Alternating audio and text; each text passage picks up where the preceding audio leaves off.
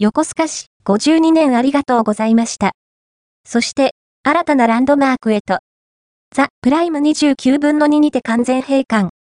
以前、号外ネットでもお伝えした、京浜急行線横須賀中央駅前にあるザ・プライムのテナント閉店のお知らせ。こちらのザ・プライムすべての店舗が2024年2月29日をもって閉店となるそうです。各テナントにより営業終了日が異なり、すでに閉店している店舗、移転先や閉店日を案内している店舗がありました。2階、ドトールは2月29日閉店。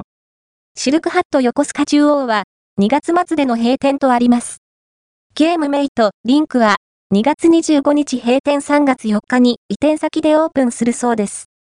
3階 SHOE プラザ横須賀中央店は2024年2月25日をもって閉店。